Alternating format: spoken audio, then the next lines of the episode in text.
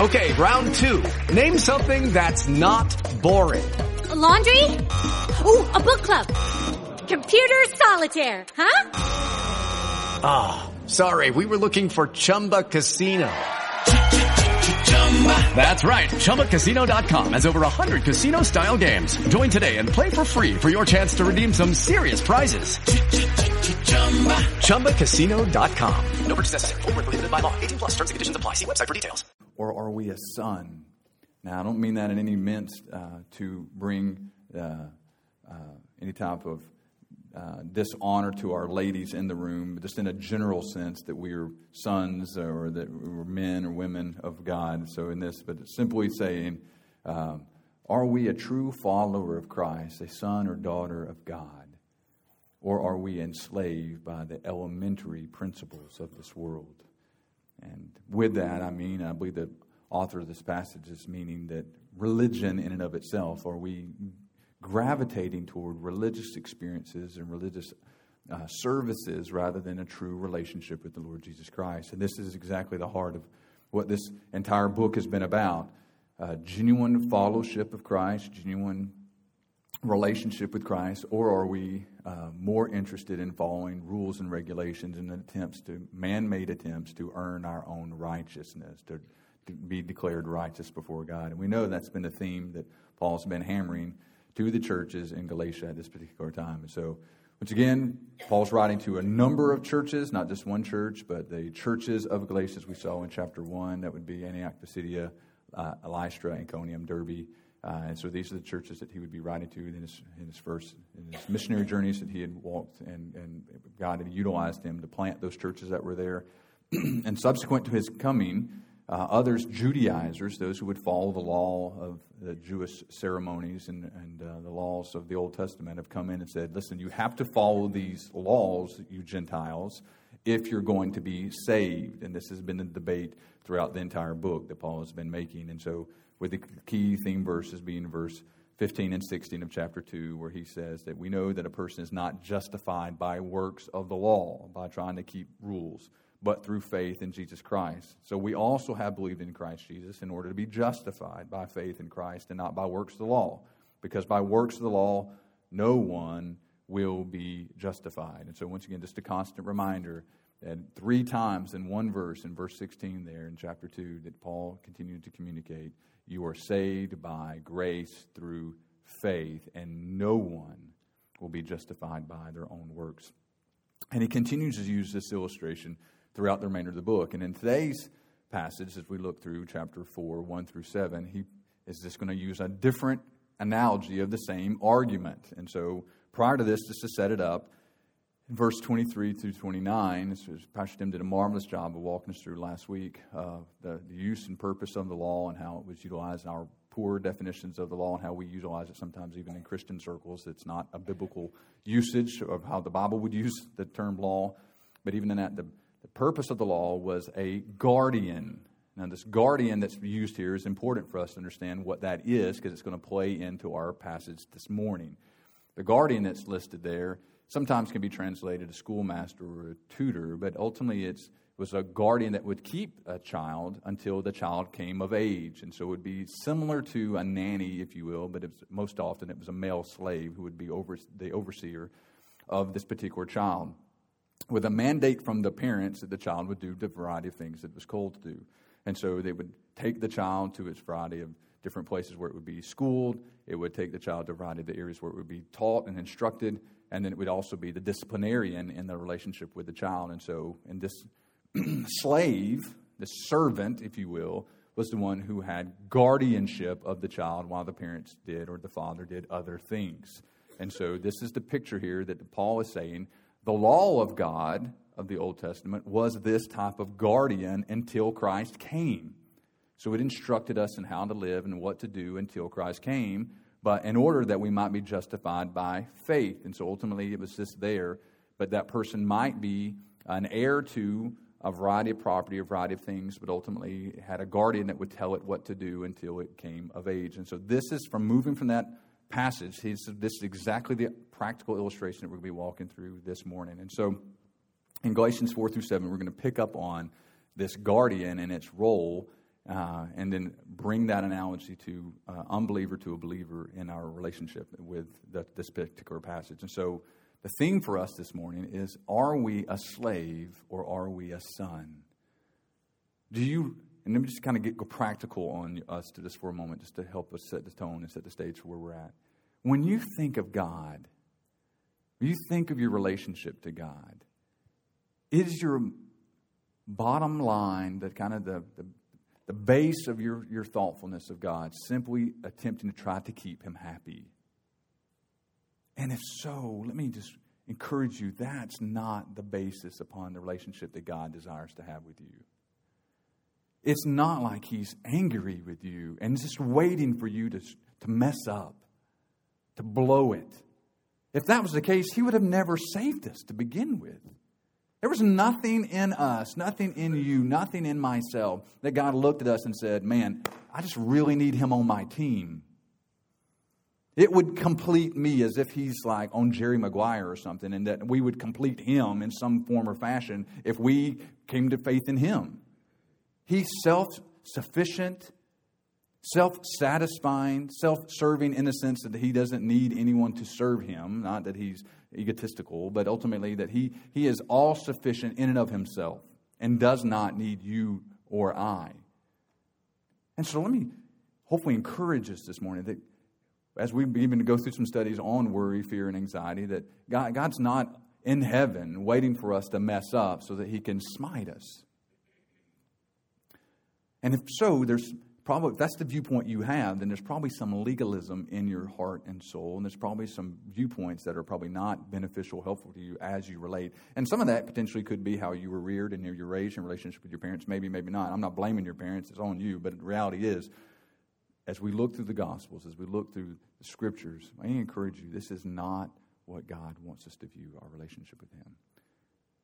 And if that's how you primarily view this relationship with God, you could be enslaved to legalism rather than be freed to sonship. Being adopted, to be freed up, to be liberated. And so hopefully this passage can help us. And in this, we want to work, work through three major points. We want to see a practical illustration that Paul uses. We want to then see that Paul then moves from this practical illustration to see a legal transaction that takes place. And then finally, a personal transformation all right, so there's our three major points. We don't have to fill the rest of them in, just fill out the first one practical illustration. Practical illustration we're going to see, and that transfers to Christ and a legal transaction that he makes on our behalf, which then grants the opportunity for a personal transformation to take place in our hearts and lives. Okay? So let's begin to look at the first one practical illustration of verses 1 through 3. He says, as he's picking up on this understanding of what it means to be a true, genuine heir of, of Christ uh, or of, of offspring, we're able to receive the promise that was promised to uh, Abraham. And in this, we know that what was the promise? well, the promise was that all the nations, plural, would be blessed as a result of a seed that would come through Abraham. And that this blessing is the blessing, first and foremost, that we could be declared righteous before God. So in Genesis 15, 6, Abraham was declared righteous because he simply believed.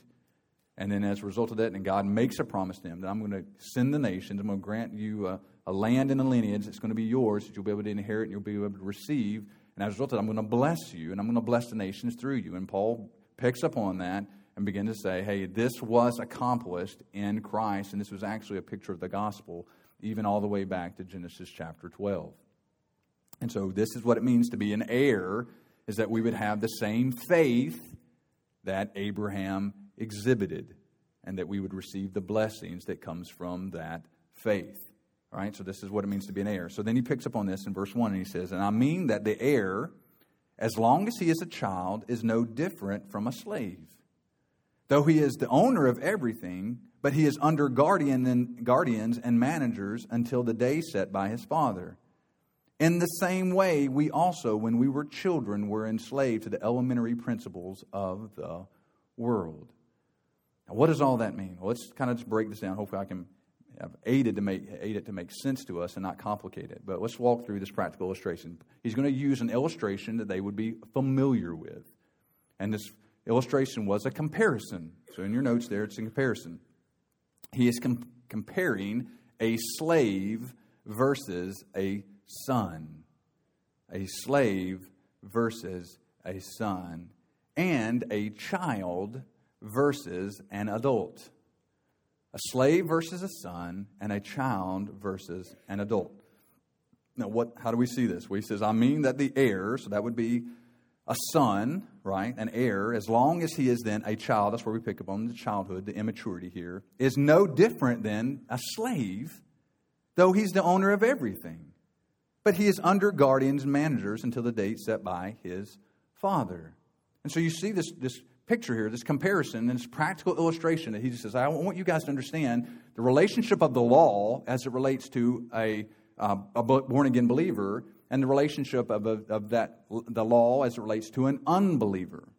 Right? And so here's the picture that he's trying to walk us through to begin to get an understanding as we're trying to think that, well, how do I interact with the law and what was the purpose of the law? And he's already said that the law was like this manager or, schoolmaster or guardian, this nanny, if you will, that was going to be able to do things for us to, to, to prepare us uh, for a certain time that would be set by the Father, as you see here in verse, uh, uh, verse 2. And then at that point, we reach maturity and we no longer need that guardian. And this is the comparison that he picks up on. And the reality in this is, is that a slave or a, uh, a servant does what its master says. And he says, and it's no different than a child, though he may be the heir of the master, is so small it can't make wise decisions and can't take care of itself. And so as a result, it's being stewarded by even one of the help household slaves or servants that would take care of it. So one of the slaves or servants would be, would be uh, hired or would be utilized by this heir's father to say, hey, I want you to make sure you watch my child and make sure he gets to school and he's doing his homework and he does the things that he's been called to do. And if he doesn't do it, here's, what you, here's how you discipline him, how you, you challenge him, here's how you, you um, rear him. And I'm mandating you, servant, to take care of this heir until the date that I appoint him. And Paul's picking up on that and he says, listen, it's no different than that, than that heir, even though he's been promised all these things He's no different than a typical slave because he's receiving instructions, not even by me, he's receiving instructions by, via the servant, via a slave that I've entrusted to his care. And so this is the picture here. He says there's not this direct relationship necessarily with the Father, there's this in between. And he says, and this is the picture of the law. The law was there to demonstrate to us our need for us to be set free, and that freedom would be a would be the coming of Christ. And so you see this comparison a slave versus a son, a child versus an adult, which ultimately speaks toward the immaturity in the servant. The immaturity of a child, the servant would be a picture of an unbeliever. And the son or the mature adult would be a picture of a believer. And he picks up on this comparison. And then he, for this comparison, this practical illustration, the comparison then speaks of a transition. A transition in your notes. Look at verse 2. He said, But he is under these guardians or managers until the date set by his father. Now, this is a little bit, somewhat familiar to us. Uh, we uh, have varieties that we're familiar with, but it's, it's not as, uh, as direct in our culture as in others. At 18, uh, we are an adult, you're a legal adult, and a, a variety of things can happen at that particular time, but it's not as big a deal here as in other cultures right? Okay, I turned 18, that's great. But many things that we could be able to do, you can drive before 18, a variety of other things. And so it's like, hey, it's, it's not as much this, this um, passage of manhood if, or womanhood as much as it in other cultures it can be. Whereas in like, a, you, and even in that, you might have a sweet 16 birthday or a quinceañera, you're 15 within um, um, Mexican or Latino heritages. And so you, you see, you're going to see that. But in the ancient cultures, it was much more progressive, is much more um, of a big deal within those cultures than it is in our deal. And so there's a transition. And culturally, this is seen in three different cultures. You see this being a big deal. First, to be in the Jewish culture. In the Jewish culture, when an individual uh, would turn 12 years old, uh, the Sabbath after his 12th birthday, be brought into uh, the synagogue, and there would be a process that would take place, and this was called the bar mitzvah, right? The bar mitzvah. And this would be a time where you're um, being held accountable by God directly and not held accountable by God through your, your father figure. And so this would be where the person is receiving ownership of their life and of themselves in the relationship with God and the, the following of the Jewish culture and the Jewish laws.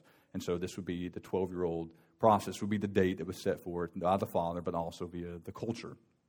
In Grecian culture, that's your next point, and uh, there's a transition in Grecian culture. And in that, there was the 18 year old birthday, and in that, you became a cadet and you would begin to serve uh, a particular time. And, and it was around a two year period that you'd begin to see this, this process happen within Grecian culture, and that would be around the age of 18. And then in Roman culture, that's your third one, you begin to see this was a, a time between 13 and 17 years old. Uh, and it was uh, a, a, a, Greek word here, I'll probably mess it up, so I'm not going to use it, but it, it was a passage upon when that time that boys or girls would be have a time between that 13 and 7 year old date that they would that would be set. And then there would be a ceremony that would take place in this uh, this Roman culture. And they would go to a pagan temple because these were pagans at this particular time. And so these go to a pagan temple and they would make a sacrifice to whatever pagan god they served. And so at that particular time the boys would come and they would take their toys or their childish things and they would bring these childish things uh, that related to their childhood their adolescence and they would burn them to whatever particular God that is, uh, demonstrating the transition it would between being a child then moving toward adulthood. And then the same thing for little girls. They would bring their dolls or whatever their toys were, and they would bring that before, and they would burn those to their God, making a sacrifice to their God in, in light of this transition. Well, picking up on this, and remember, Paul's a, a wise guy, right? Not like a wise guy, like he's a funny, but meaning he's he's intelligent, he's uh, intellectual. And this is actually what he's addressing the church in Corinth in 1 Corinthians 13. He picks up on this Roman culture where they would take their child, these childish things and they would burn them to their pagan gods. And this is exactly what he talks about in 1 Corinthians chapter 13, verse 11. He says, When I was a child, I spoke like a child, I thought like a child, I reasoned like a child. But when I became a man, I gave up childish ways, childish things. And so he's picking up on this understanding they would have between their own culture that, hey, this distinction between immature, childish, and moving to maturity and wise in my behavior and adulthood. And this is the picture here of this transition. And so there would be a date that would be set by the Father that would say, at this particular time, you receive full benefits of being a citizen, full responsibility for your actions. I'm no longer responsible for you. You're responsible for yourself. You're making decisions, and now you must be carried out on your own. And so you begin to see this in the Jewish culture, the Grecian culture, the Roman culture. And Paul picking up on this is saying, as a practical illustration, listen, you're a slave or a son, and ultimately in this historical background, that the law was like that. That you would be, even though you were of the promised people, if you spoke, spoke to the Jews, if you, at some point this becomes your relationship with God, and that ultimately you're not hanging on to the coattails of your parents. It must become your own. And so the law was granted that would lead us to faith in Christ. And we would trust in Christ, and that you're no better than a slave if you never take the reins to be a son. But there was a date that was set for us, and that date was when Christ came, and that Christ could then make payment and end the, the ceremonial uh, laws that would be attached to the religious system, and he would be the, the perfect high priest. He'd be the last prophet. He would be the sacrificial lamb. He would be our King of kings and Lord of lords. And so there was this date that was set that would be able to provide for them. And so the practical illustration speaks of a comparison slave or son, child or adult, a transition between childhood and maturity, and then lastly, freedom. Freedom, verse 3. In the same way, we also, when we were children, we were enslaved to the elementary principles of this world. Now, don't miss this. When we were children, he's picking up on the illustration he was in the argument in verses 1 and 2 that the child was no different than a slave, and that the ultimate slave would be a picture that we were tied to the elementary principles of this world or religion in and of itself, and that we did not have a relationship with God. It comes to a maturity of being able to see Christ and Christ fully, and for us not to get pulled back into the childish things before Christ came all these these precursors that were there to help us see Christ. Well, Christ has now come. Let's not fall back into religion. Let's trust Christ by faith. And so, what you see here is the freedom is that we were enslaved to religious tradition. Enslaved to religious tradition. That's exactly what he says. When we were children, we're enslaved to the elementary principles of the world. Now, he says, well, hold on, Pastor. You said religious tradition, not elementary principles of the world. And it says in verse 3 they were enslaved to elementary principles of the world. Well, I believe that means religious tradition. Well, how do I, why do I believe that? If you skip down um, to verses 8 and following. Read with me in verses 8. We'll cover this in, in a future sermon, but let's just give you a backdrop of why I said what I said. It says, Formerly in verse 8, when you did not know God, you were enslaved to those that by nature are not gods.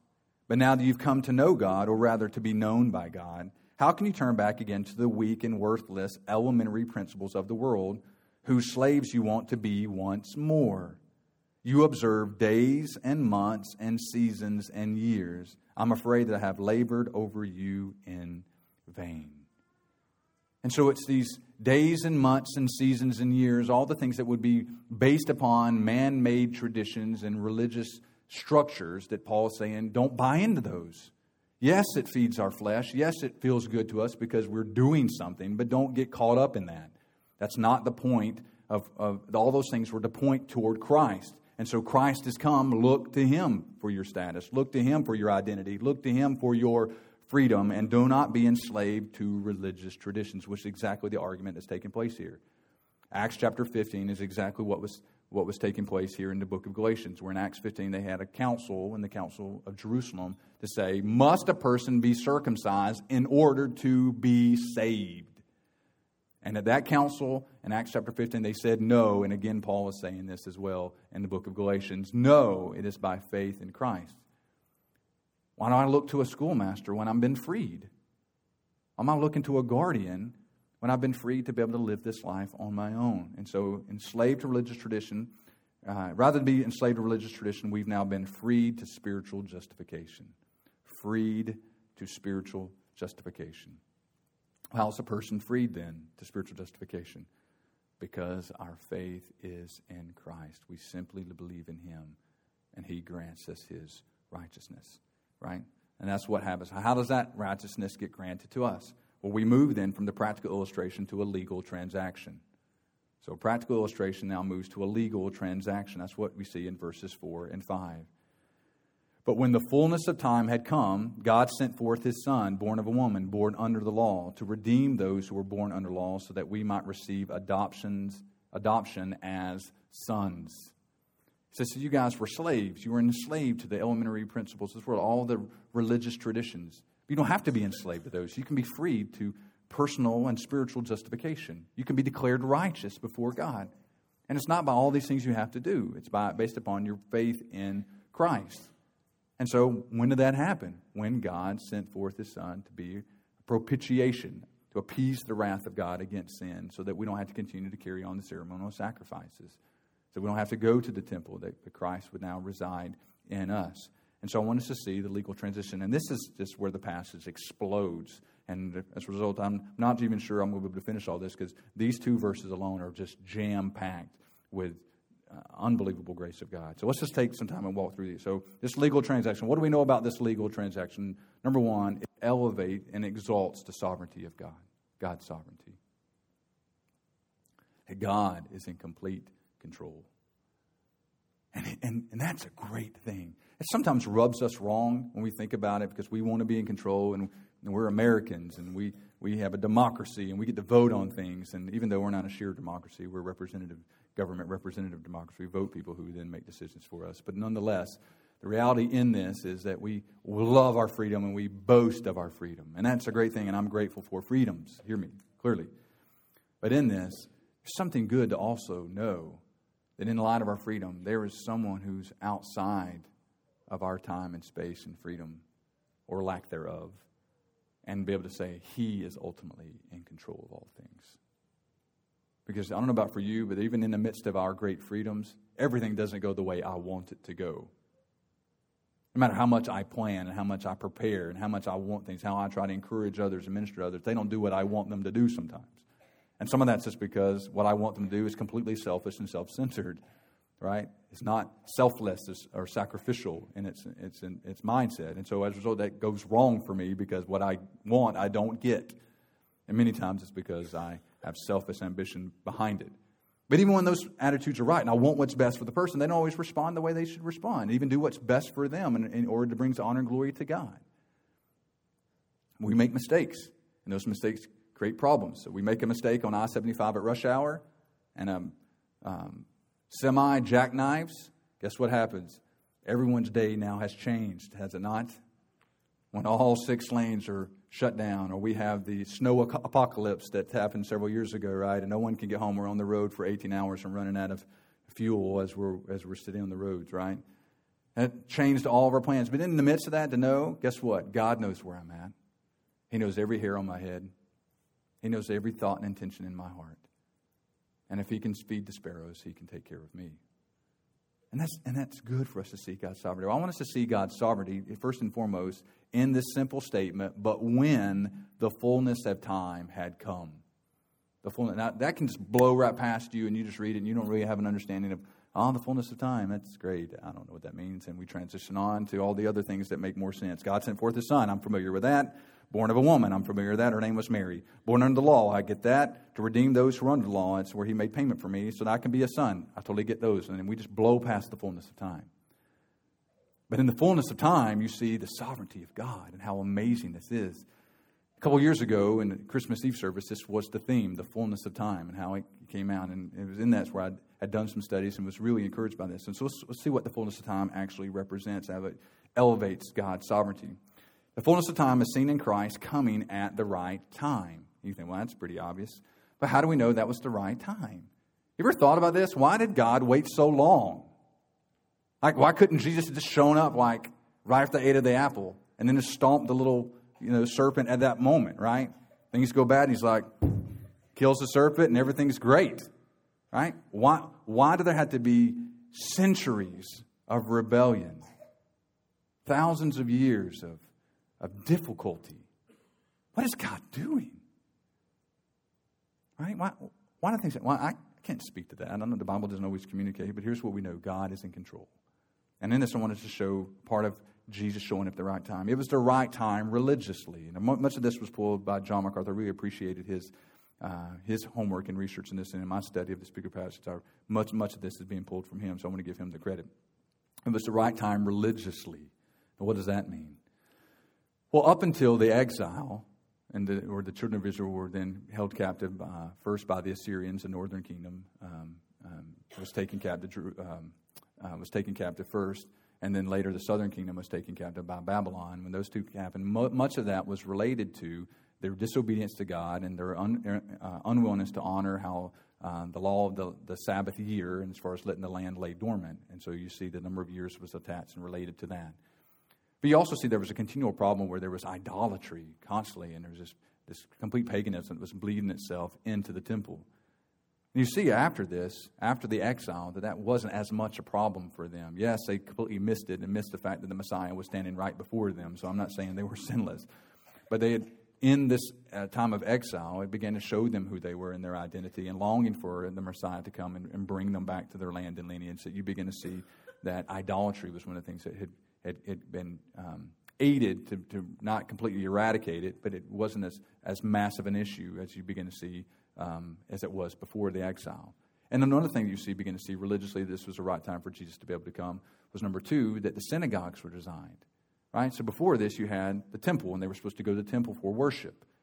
And that was a problem when the northern kingdom separated the southern kingdom. When Solomon became king, the two kingdoms uh, were separated, and you had uh, Jeroboam of the northern kingdom and then the southern kingdom, and they began to try to make other places, primarily Samaria, be the capital where they could worship there. But that's not where God had prescribed. God said, You will worship me at Zion, right? You will worship me in Jerusalem. That's where I prescribe my presence will be.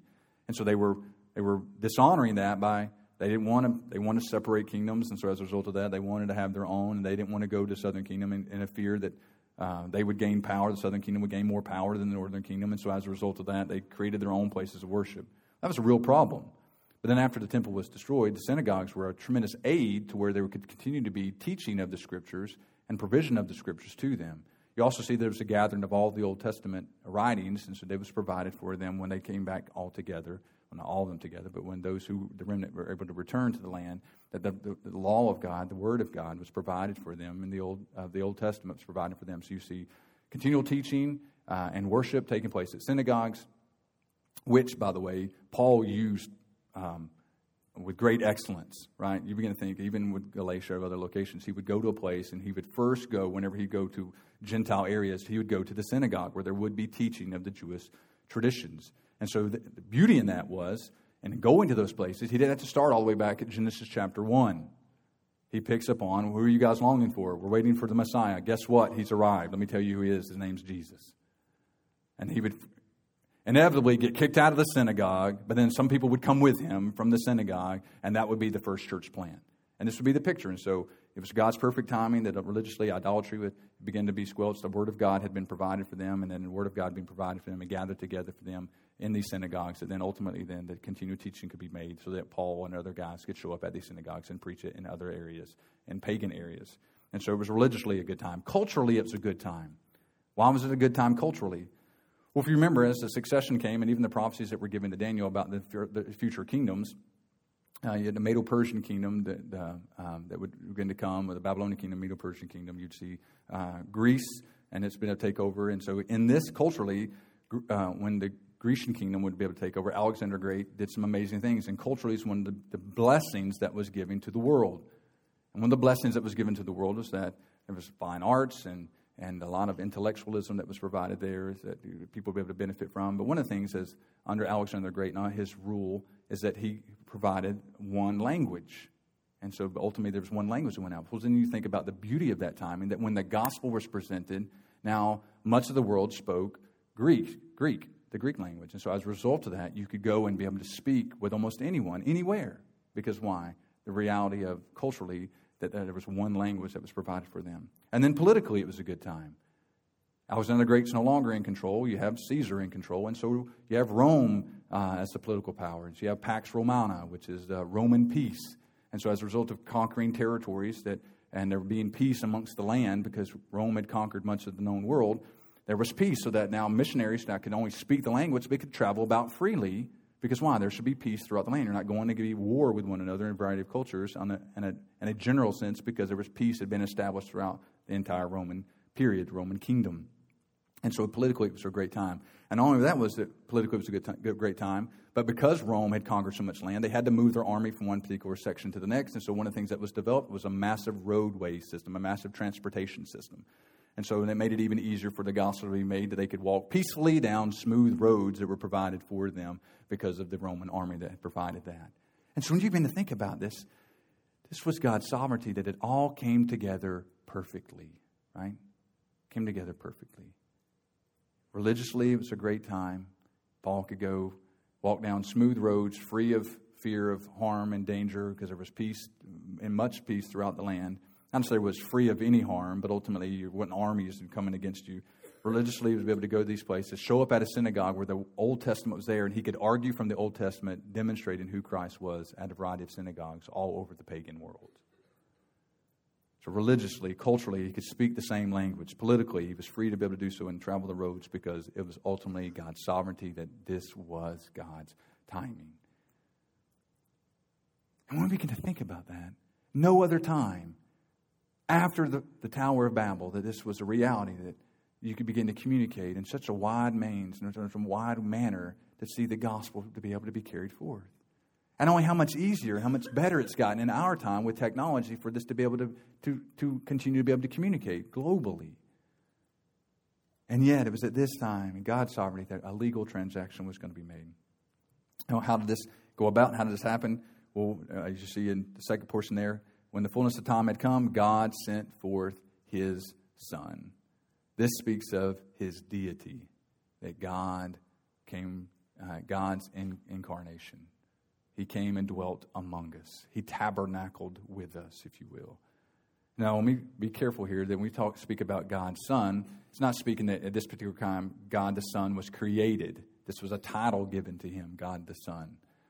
This isn't that he was created at a particular time. So when it talks about the firstborn of creation, it's not talking about that, that the first thing that God the Father did was create God the Son. No, it's talking about the, the preeminence that, that Christ the Son has. Christ was, has equality with God the Father, but he took a form of a servant, as Philippians chapter 2 said, and didn't, didn't think equality something to be grasped, but humbled himself to the point of a servant, that even died death on the cross for us, was God's plan, and he being God himself. And so I don't want you to think that Jesus Christ was somehow created this particular time. Now, this is a part of God the Son's plan as well, but this was a title given to him that he would now be the Son. He would take on uh, human form, but nonetheless, he would always be God. Now, in this, were some of his uh, Godhead uh, or some of his characteristics limited? Yes. Let me give you an example. When he comes to the form of a baby, right? When Jesus Christ took on human flesh and was, was, uh, was placed in the womb, ultimately at this particular time, he his omni, uh, omnipresence was limited. He wasn't everywhere at one time, as were in his, his deity prior to this. He could be everywhere at once. That's not the case. It was limited at this particular time. Did he cease being God? No but he was limited in, in his ability to be everywhere at one time. Does that make sense? And so you begin to see his deity in this particular time that he was born. God sent forth his son, and his son being Jesus. So he speaks of his deity. Number two, it speaks of his humanity, that he was born of a woman. Born of a woman. And this can speak toward the virgin birth, but I think primarily it's seen that this legal transaction has to be that uh, God needs it has to do a supernatural work to, to, in order to make payment for sin, but at the same time, the payment for sin has to be related to His creation. And so, as a result, there needed to be a human form in order for that to be able to happen. There could need to be a sacrifice that could be made. And so, you needed God's deity, but you also needed God's humanity. His deity, that if He wasn't God, He would He would not honor the law and He would not be completely obedient to God because of His uh, because of a sin nature, which Jesus did not have. But He needed to be humanity in order for the atonement could be made as relates to the fallen creature. And so you need to have both deity and humanity. And then number four, you see conformity. Conformity. God sent forth his son, speaks of his deity, born of a woman, speaks of humanity, born under the law, that speaks of conformity. That's been the whole problem, right? We as sinful creatures have always rebelled against God. Don't eat of the tree of the knowledge of good and evil. Guess what we do?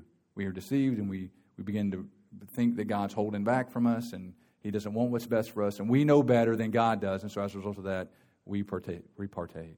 And since that time, every other human being has, has, has that same sin nature that we were born in sin and we choose to sin and rebel against God. And so, we're not in conformity to the will and ways and word of God. And so, Jesus, because he was fully God and fully man, was in full conformity to the will and the word and the ways of God. And so, he was born, yes, in a legal sense, under the law, but in a in conformity sense, complete adherence and obedience to God the Father to accomplish what God the Father asked him to do. So he was born under the law. For what purpose? Legally to do something, to redeem those who were under the law. And so the conformity leads to a legal uh, process that, would taken, that had taken place and be able to aid and pr- protect and provide for us. This is why the whole purpose of the cross was that Jesus Christ would die on, on the cross for us to make payment for sin. This is what it means by uh, Colossians chapter 2 in verse 13 and following. And you who were dead in your trespasses and uncircumcision of your flesh, God made alive together with him, having forgiven us all our trespasses. Now, how did he forgive us all our trespasses? By, verse 14, canceling the record of debt that stood against us with its legal demands. This he set aside, nailing it to the cross. He disarmed the rulers and authorities and put them to open shame by triumphing over them in him. So there were legal demands against us. There was a debt that we owed God, which is why his wrath was poured out against humanity, and that legal debt had to be paid. This is why there, Jesus had to come as a human form and to conform to the will of God so that he could legally dismiss our case. But he was never going to do that if he was just like us. He'd be had in the form of us, but he had to be different from us. And so he was fully God in his deity and fully man in his humanity so that he could fully conform to the will and ways of God so that he could legally dismiss our case. And this is why when I'm talking to individuals about the gospel, and I say, Have you sinned against God? Yes. And they, they communicate that they're a sinner. And I say, Well, does that concern you that God would send you to hell because you've disobeyed his laws? And they said, No. And I say, Why? And he says, God will forgive me. And that's true, and I don't disagree with that. And so I say, Why would God forgive you? On what basis? And they say, God is love. And I say, Okay, but it still didn't answer my question. On what basis is God's love a means by which your debt could be forgiven you? And this is typically the look I get. I don't know. And that's okay. And then I go, Can I tell you what the Bible has to say about that? And then I begin to tell them. And the moment I say the name Jesus, they're like, Oh, okay, wait a minute. I thought you were about to tell me something different and new. I've heard this one. And I go, okay, well, maybe I, I'm still tracking with you. Okay, maybe you have heard about Jesus and you understand. And so, but then I begin to look forward. Is there any love and appreciation and respect and awe and majesty toward that name? And there is none. And I, I really question whether or not they really know the same Savior I know personally and not just objectively, intellectually. Oh, yeah, yeah, oh, yeah, yeah, yeah, I've heard of him. I, like I've heard of Abraham Lincoln, I've heard of George Washington, I've heard of John Hancock, and I've heard, I've heard of these guys. Yes, I've heard of them. And they did great, great things, and we should respect them. No, you should love him. You should love him because he's legally can dismiss your case. What does he do when he legally dismisses our case? Verse 5 To redeem those who are under law, that's legally. How? So that we might receive adoption as sons. That we become family. Become a family. Become a son and not a slave anymore. I'm not enslaved to religious traditions. I'm a son with all of its rights. If you've never been intimately involved with an adoption case, you need to sit down with a, a family member within our, our faith family who has adopted someone and realize the grace of God and the sovereignty of God in adoption. It will make you appreciate your relationship with God the Father through God the Son and the light of God the Holy Spirit. Trinitarian family, self sufficient, in need of nothing, graciously and willingly allows others to join a perfect union. We can only screw it up. We can only make this thing a mess, right? Sinful humans. But yet, God welcomes us. Why? Why? Why would you do that? Why would He do that? Love, mercy, grace. Those are your answers. When you think of adoption and families who adopt, and there's, are there some self serving things for adoption? I'm sure. There's some out there who are in foster care or foster parents that shouldn't be. They're in it for money and a variety of other things, or they're in it for, for abuse, or I mean, it can be a lot of ill, ill willed and ill intended things out there, I'm sure. When you take a, a Christian family who may even have other children and, and they simply want to demonstrate the grace of God in the lives of others, adoption is a beautiful picture of the grace of God. And one of my favorite Old Testament passages is when King David became king.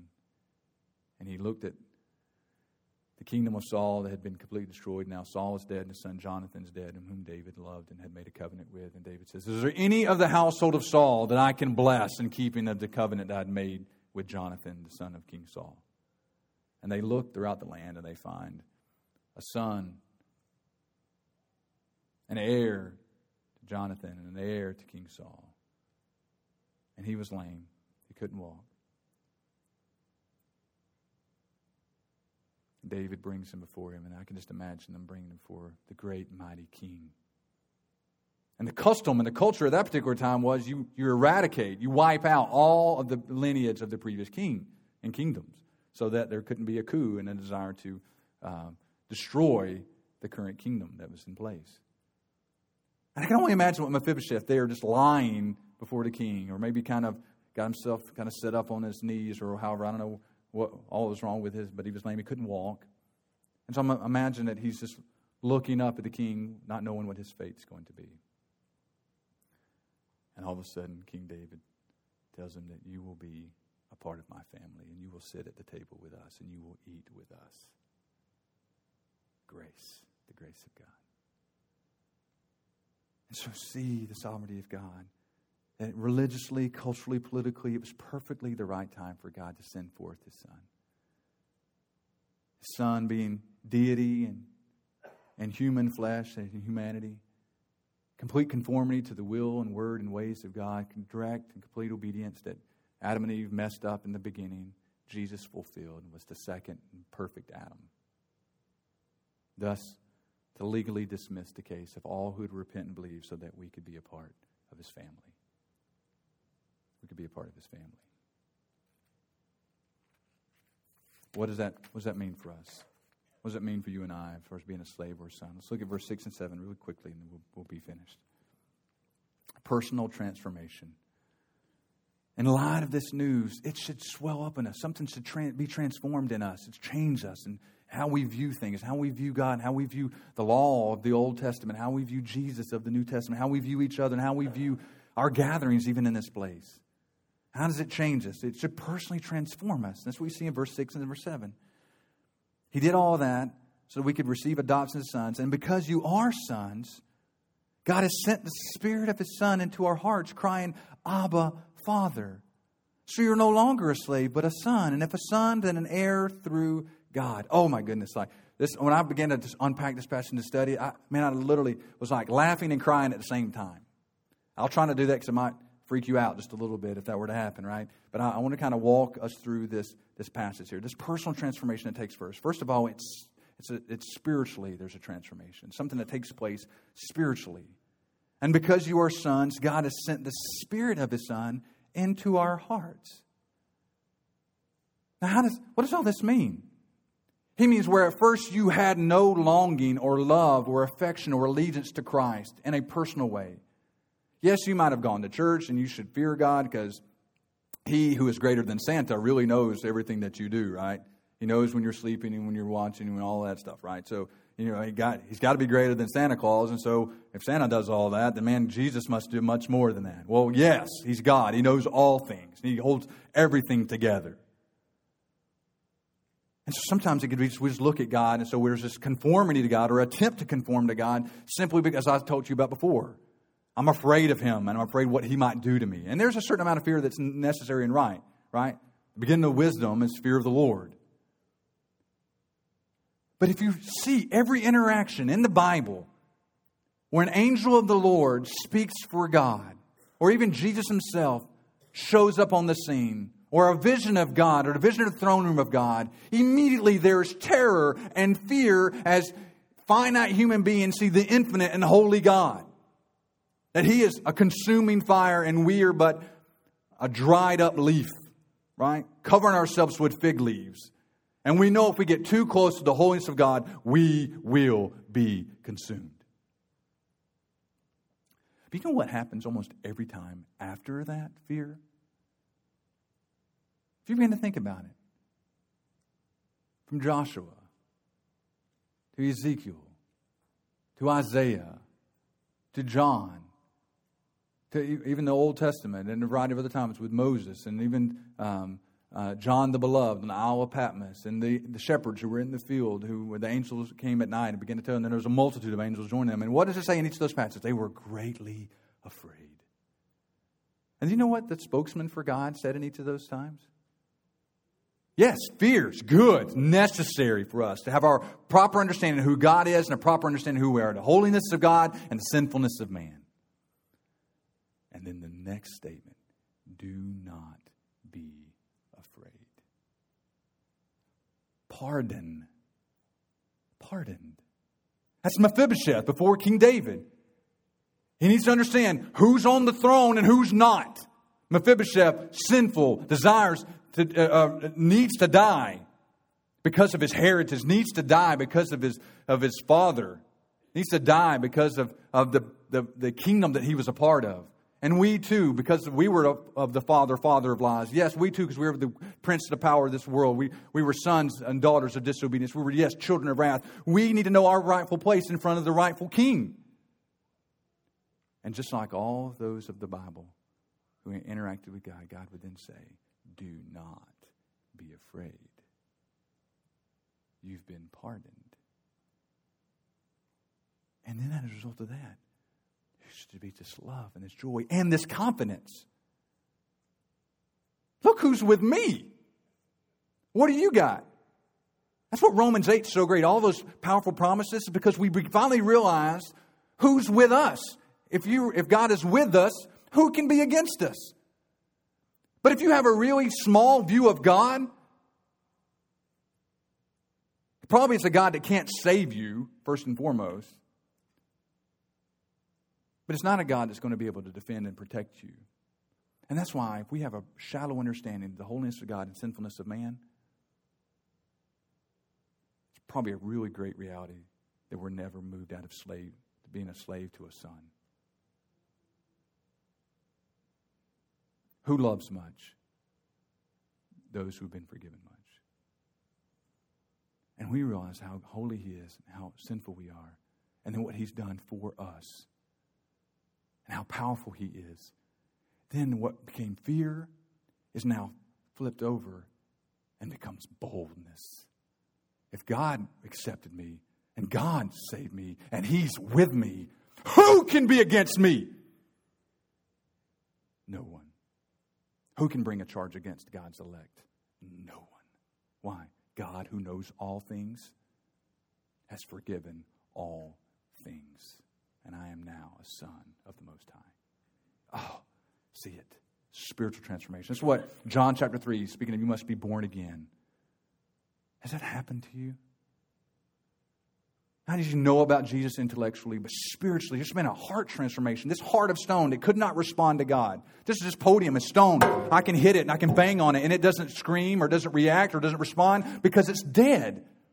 Get the, that picture. That was my heart. That was your heart prior to salvation. Black as sin and dead, hard, non responsive. But the Bible says he took out that heart of stone and made it a heart of flesh that if you were to take my hand and stab a knife through it, it would cry out. It would respond to pain. Why? It's alive. I've been made alive in Christ Jesus. Have you ever been made alive in Christ? And if not, you're still a slave. Yes, you're doing religious things, and those religious things probably puffs you up and makes you feel good about yourself, and other people look at you and go, How nice and how sweet and how pleasant is that? But before God, it's, it's filthy rags.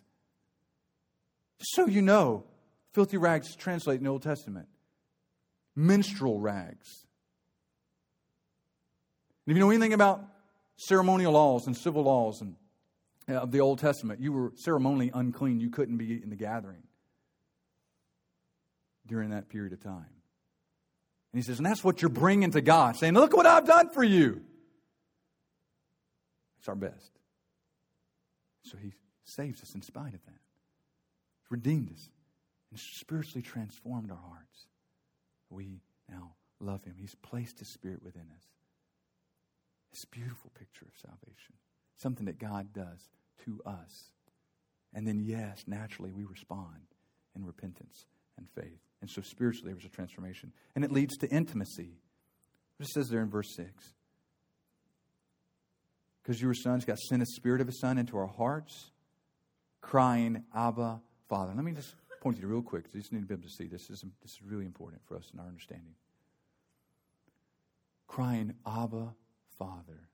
The word Abba there is a word that, it's a word of endearment. Papa or daddy, right?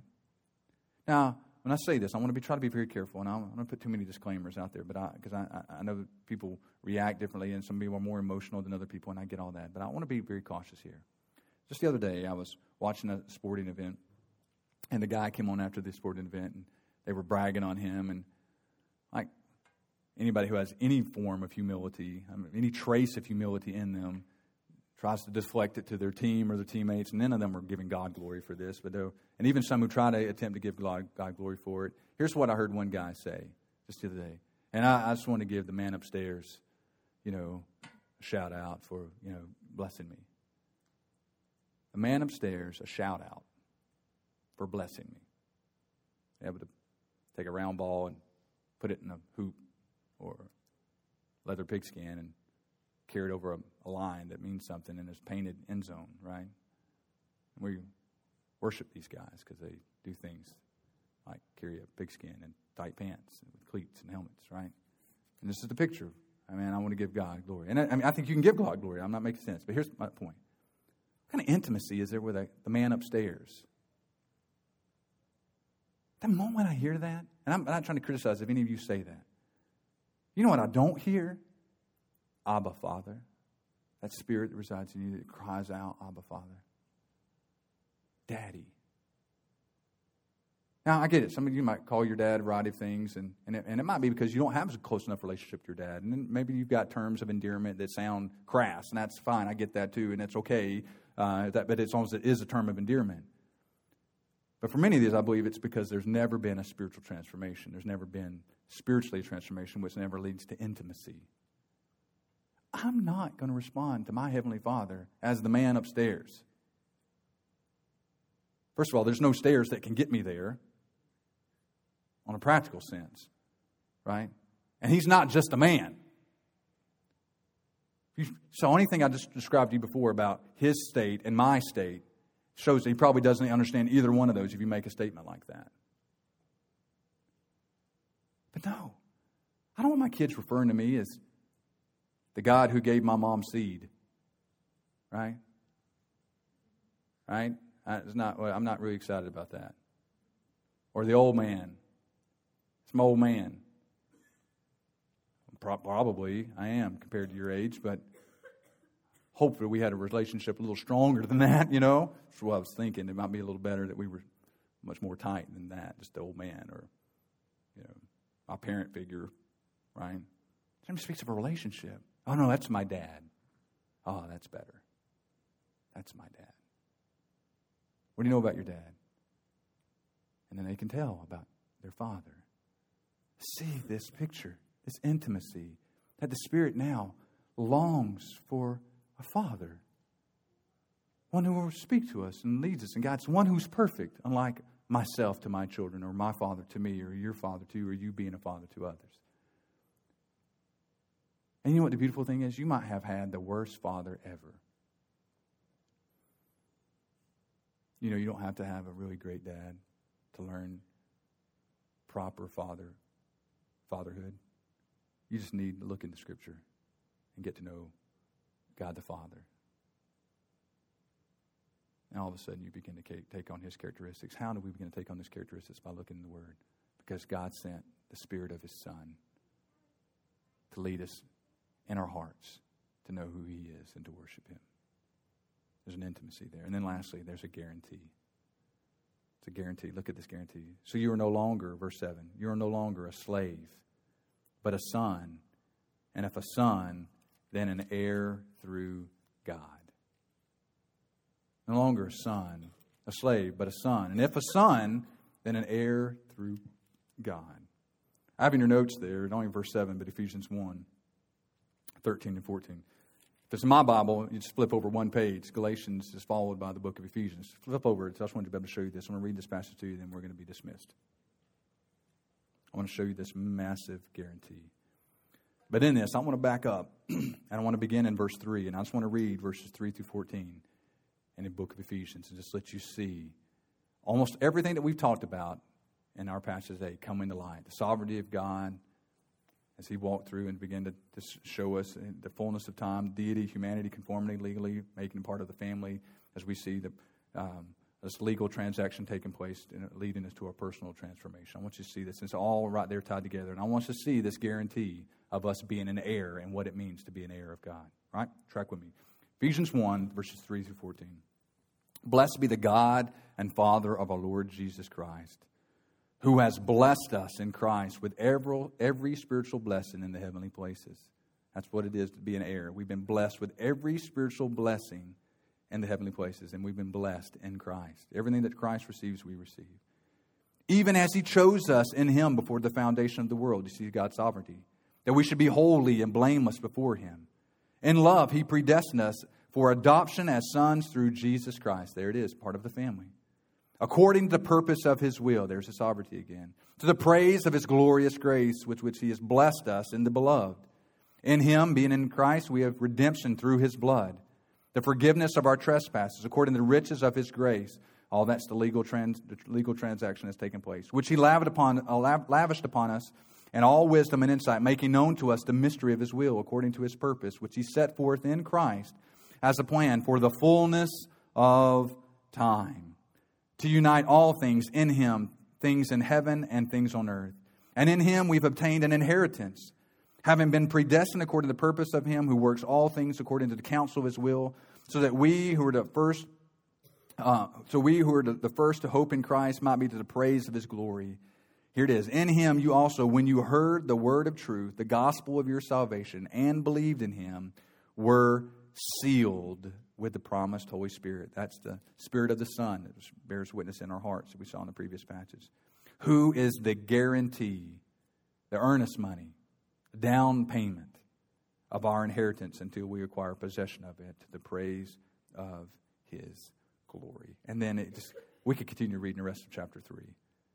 I mean, the rest of chapter 1 of this particular passage, Ephesians 1, and to continue to see all these blessings have been lavished upon us, seated at the right hand of Christ, who is at the right hand of God the Father.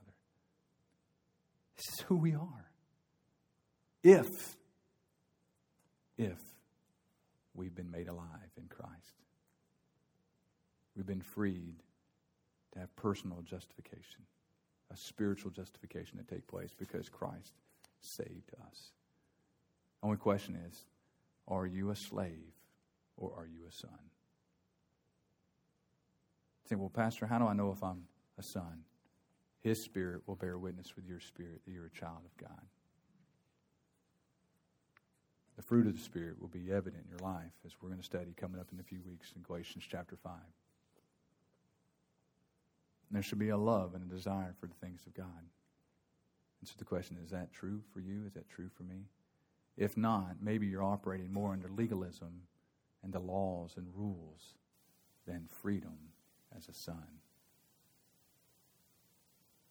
See the work that Christ has done for us and trust in that work for your salvation if you've never been saved. And if you have questions, please talk to someone about that. There's no reason to go through your life questioning. Let the Word of God, let someone who can handle the Word of God open the Word of God up to you and begin to give you confidence for your salvation. Let's continue to walk and live in fear. That is not what God has for us. A multitude of fears can be cast out. A multitude of sins can be covered by love. And perfect love casts out fear, the Bible says. And so let us open up the Word and help you and aid you and encourage you that you may know that perfect love and not have fear. And if you're here and you absolutely, man, I know God has transformed my life, then, man, we should be sharing this with others who are still enslaved to the elementary principles of this world, simple tr- religious traditions, that God may open their eyes and adopt them as sons. They may no longer live as slaves. Let's pray together. Father, thank Step into the world of power, loyalty, and luck. I'm going to make him an offer he can't refuse. With family, cannolis, and spins mean everything. Now, you want to get mixed up in the family business. Introducing The Godfather at ChumbaCasino.com. Test your luck in the shadowy world of The Godfather slot. Someday, I will call upon you to do a service for me. Play The Godfather now at ChumbaCasino.com. Welcome to the family. VGW Group. No purchase necessary. Void where prohibited by law. See terms and conditions. 18 plus.